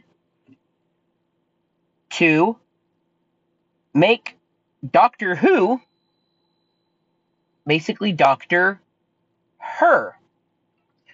Doctor Who, how the Doctor became a man and why it matters that he's regenerating into a woman. This Sunday, Doctor Who will make history when the show's 11th season premieres on October 7th.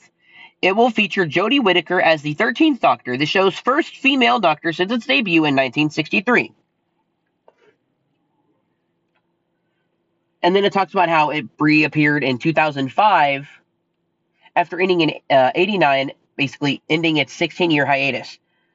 The move is entirely plausible with the mythology of the series. Doctor Who is the story of a mysterious alien known as the Doctor, who travels through time and space, having adventures with a rotating cast of friends. Whenever the Doctor is mortally wounded and or his actor quits, he dies and is regenerated into a new body with the same essential self, but usually a new set of personality trait ticks. It's been established within the world of the show that the Doctor can take on any race and gender, and that he has an ambiguous amount of controvert control over the choice. so basically, they start so basically what they start off by saying is basically that the Doctor is becoming a female for the first time in the series entirety. Basically, it's going to be Jodie Whittaker, and then they they start off with you know it's it's already been established within the world uh, that the doctor can take on any race and gender, and that he has an ambiguous amount of control over the choice. So basically, they're saying that the doctor basically at this point chose to become a woman. Now, why did the doctor choose that? Why did they choose it at that time when basically feminism and uh, empowering women with feminism was uh, starting to uh, starting to take over? Could it have been because basically, like with Mr. World in uh, season three of American Gods, that they're trying to stay on top of the uh, social norms, that they're basically trying to stay on top of the uh, basically socioeconomics. So, over the course of 54 years and 14 actors rotating through the role, including John Hurst as an incarnation known as the War Doctor, who appeared in three episodes in 2013, and David Bradley, who recently filled in for the deceased William Hartnell as the first Doctor, he has chosen to appear only as white British men of various ages for reasons known only to himself. Fans have been crusading for a female doctor.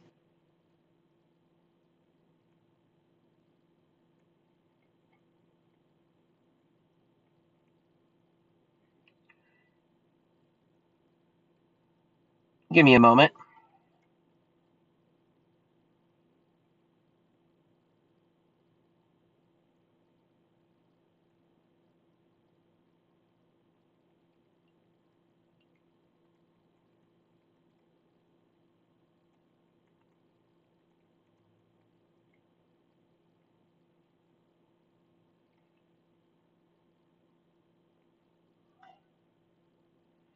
So fans have been have been crusading for a female doctor or a black doctor, or really any option besides a white male doctor since 2008.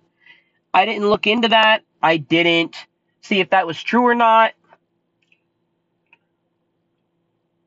But as Tennant was first replaced by a younger white guy, Matt Smith, the 11th Doctor, and then by an older white guy, Peter Capaldi, the 12th Doctor, many fans resigned themselves to the idea that Doctor Who was simply not interested in, in exploring the possibility of a non white, non male title character.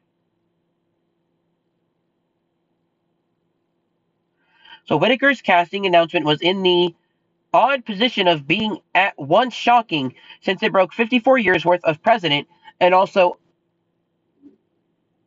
unsurprising since it was responded to nine years worth of fans campaigning.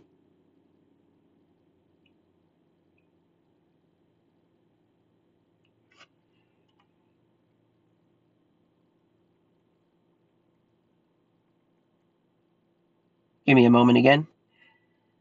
I'm uh, trying to get into work. I know you don't need to know that, but I'm just letting you know so that when you hear me typing and stuff, you know what's going on and I'm not ignoring you or ignoring anything else.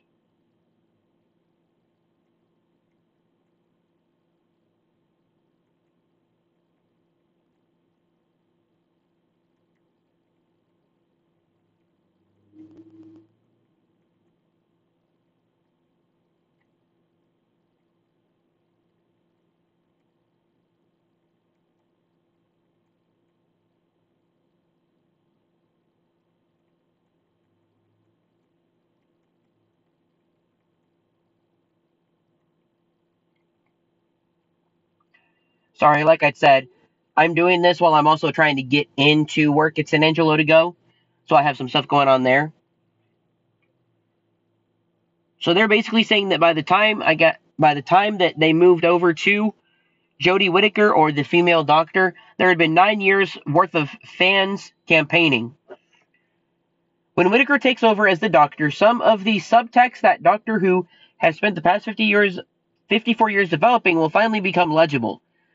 The Doctor began as a cipher of a character whose gender hardly mattered, but over the course of the show's long history, the Doctor has taken on even more traits of masculine action figure arch- archetypes. And once the Doctor is a woman, those traits will be thrown into sharp relief. Initially, the Doctor wasn't a hero, now he is.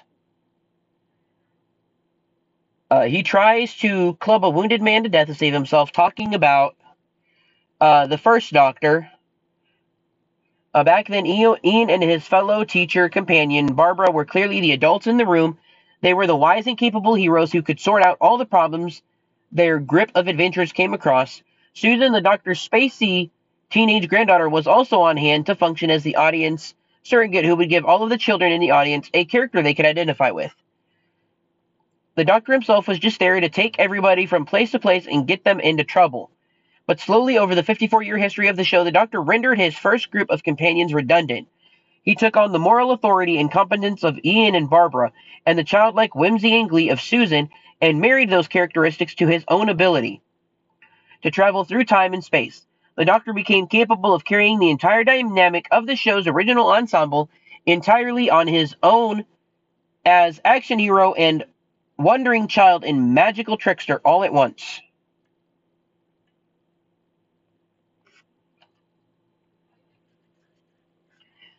So basically, what they're saying uh, so far is that with them casting a female, all of those masculine traits that he had built up over the years are going to be thrown into sharp, are going to be basically shown into sharp contrast. Basically, those masculine characteristics that he'd built up are now going to basically be thrown into sharp relief now that there's a female doctor. I don't know how to take that. I haven't gotten to that ser- uh, that area in this uh, season yet or in the series, but I've talked to some friends who just haven't watched it. I don't remember if they said they didn't like it or not, but that's just one thing I wanted to uh, I wanted to hit on was just the simple fact that they decided at that time to make a change to a female doctor. I mean, looking at this, I guess they're saying that fans had been clamoring for a female doctor, they had wanted a female doctor, or even a black doctor, and so finally the BBC decided to give them a female doctor. So after this, are they going to basically have a black doctor, or are they going to basically go back to a white man, or what are they going to do next?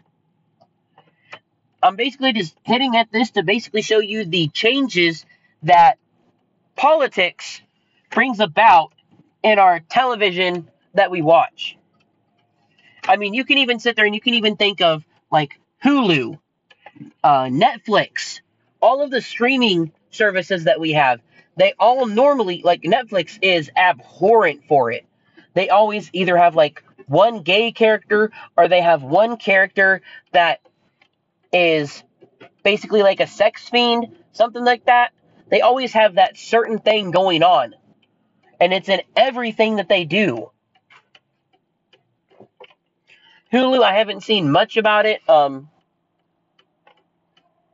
Hulu, they did basically have, or like for instance with Hulu, with the uh, the uh, Marvels, the Runaways, they had Nico and Carolina, who basically became a a, a uh, same sex couple. And then you had Gert and what was his name? I can't remember his name.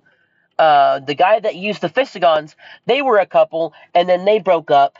Uh, but even her, she was basically that token uh, child that is all about like the leftist ideas.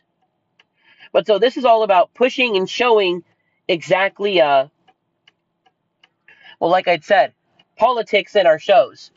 Politics in our shows. Like I'd said, uh, Riverdale, uh, at basically in the middle of season five, this season, they decided that they were going to uh, have graduation at the end of uh, episode three.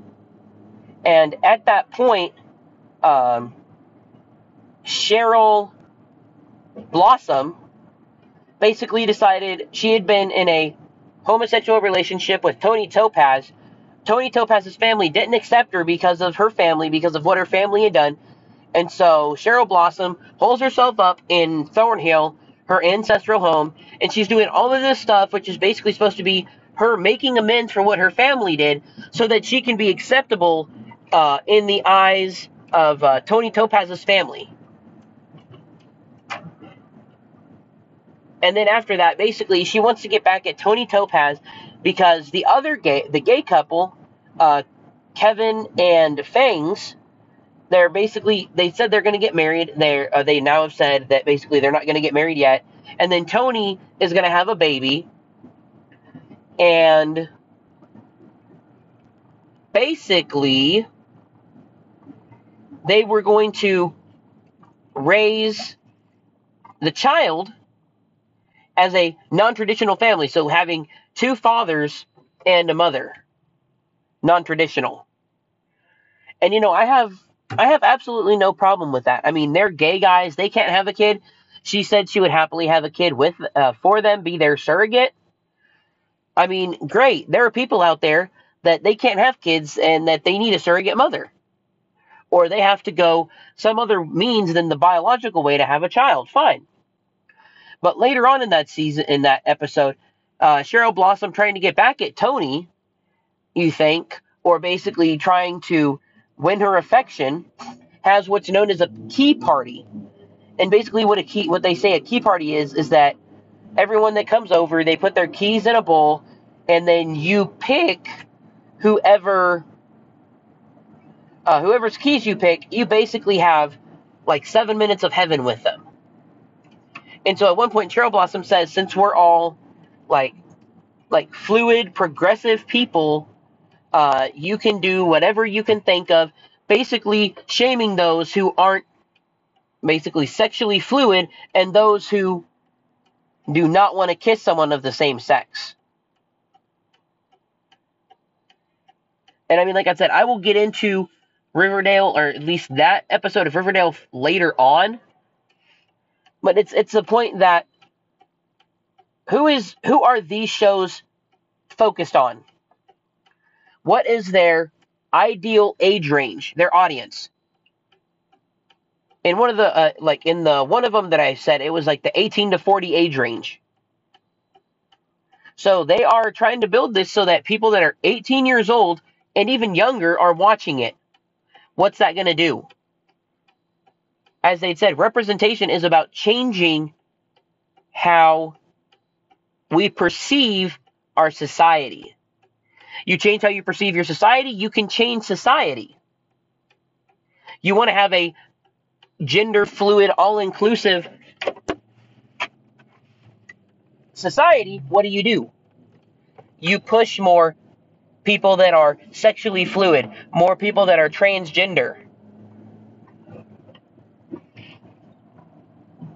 Uh, even uh, in that episode, uh, Veronica Lodge and her husband, they got married. They're having basically, you know, the early marriage struggles. I've been through them.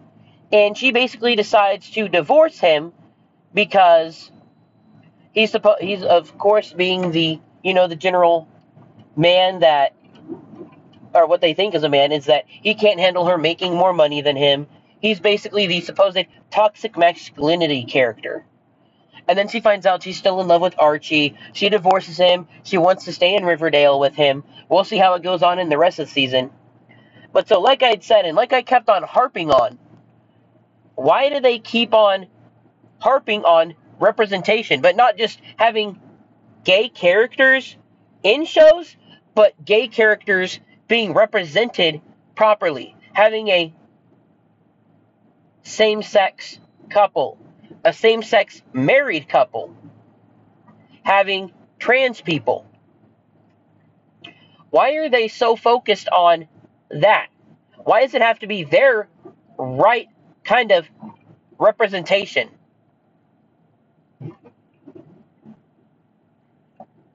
Let me put two and two together for you. I'm pretty if you haven't put it yet together, I haven't explained it well, which I'm very bad at. So representation, or basically, as they had said, representation basically shows how we think or can change how we look at our society. You following me there? You want to change society? You just change how society looks and shows, and you can change how people think of society. You can change how people look at society. We used to have very few homosexual characters. Now we have an abundance of them. Why? Because the LGBT community wants us to think that there are more homosexuals, more people in their community than we actually than there actually are. Now think of it like this. I had talked about this once before, but what's the problem with critical race theory? How they define racism. Racism is a power struggle. Racism is not disliking someone because of the color of their skin. Racism is a, according to the critical race theorist, is a power struggle. Thus, why a black person can't be racist, but a white person can. Because the white person is racist because he has that power. The black person isn't racist because he doesn't have the power the white man does. Think of it that way. Representation equals a change in how we see our society and a change in power.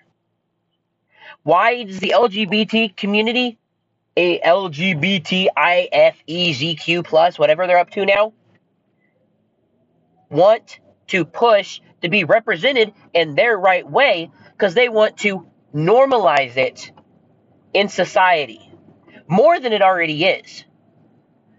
They want to make it to where all of the shows have basically gender fluid or bi characters or trans characters. And then every once in a while, you will have that one person that is straight that might be the villain or that he's the side character. He's not that important. They want representation and this is how it plays into politics because of the power that it gives them. Right now, the straight people have all the power because you look at every episode, uh, every show, they have their basically mainly their protagonist or they have the main people in it or they have an abundance of straight characters. So right now, the LGBTIQ plus community, according to the critical race theorists' racism theory, they have no power. So they need to give them just as much power, if not more power, than the straight community, than the traditional community. That's why that one time Cheryl Blossom had said the whole since we're all uh, progressive, fluid, inclusive people. That's what this all is about. It's a power struggle. How do we stop that? How do we take care of that? Well, I mean, there is no real way to take care of it unless you want to take people's liberty and people's freedom of speech away and tell them, oh, you have to have basically a tradition. You have to keep it as a traditional couple, as the main couple, because that's what it is. They're trying to change how we look at our society. Yes, that's bad. But really, there is nothing that we can do. We can stop watching the shows. We can write them or we can get on their Facebook and say, I do not appreciate you forcing me to accept homosexuality, to accept the LGBTIQ plus and what you want to push it as. But other than that, there's not much we can do. We can stop watching the shows. We can write in and tell them we're going to stop watching the shows. But as long as they're hitting their ratings, they're not going to change it. I mean, even like I said with Batwoman, the first season had dismal ratings. They renewed it. The second season has had even more dismal ratings, and yet they still renewed it. Why? Because representation is power. They see themselves as the saviors as the saviors of the LB, LGBTIQ community and of the black community because they are giving them their power. They are representing them, and by representing them, they are giving them power and taking power away from the traditional community. And by doing so, they are altering how our children think, they are altering how our children see things.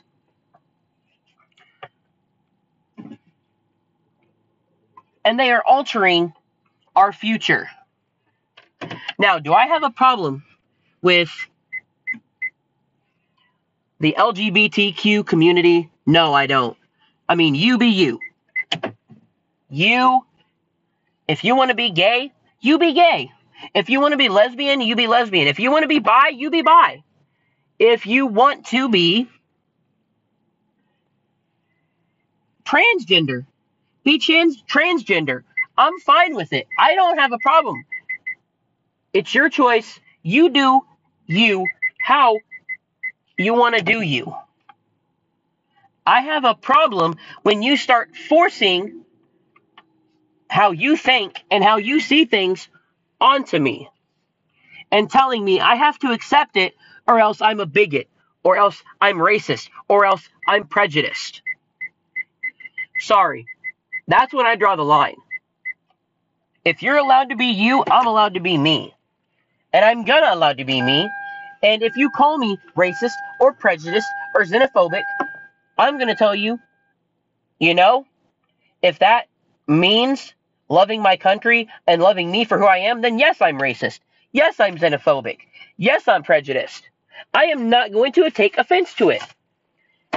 And as Dan Bongino has said before, that's all I've got to say about that.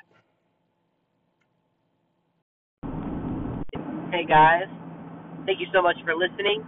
I just wanted to leave this to let you know that here in the next couple of days, I'm going to be trying to start up another podcast. As you know, I've told you that I'm, I'm a Christian. It's part of the reason that I call it the American Idiot Podcast. Uh, we'll get into that maybe on that podcast at some point. as of right now, I know it is going to be called the Learn of Me podcast. Might decide to change the name. I don't know. But I just wanted to leave that there, let you guys know that I'm working on that. Wanted to apologize about it being so long since I got out the last episode.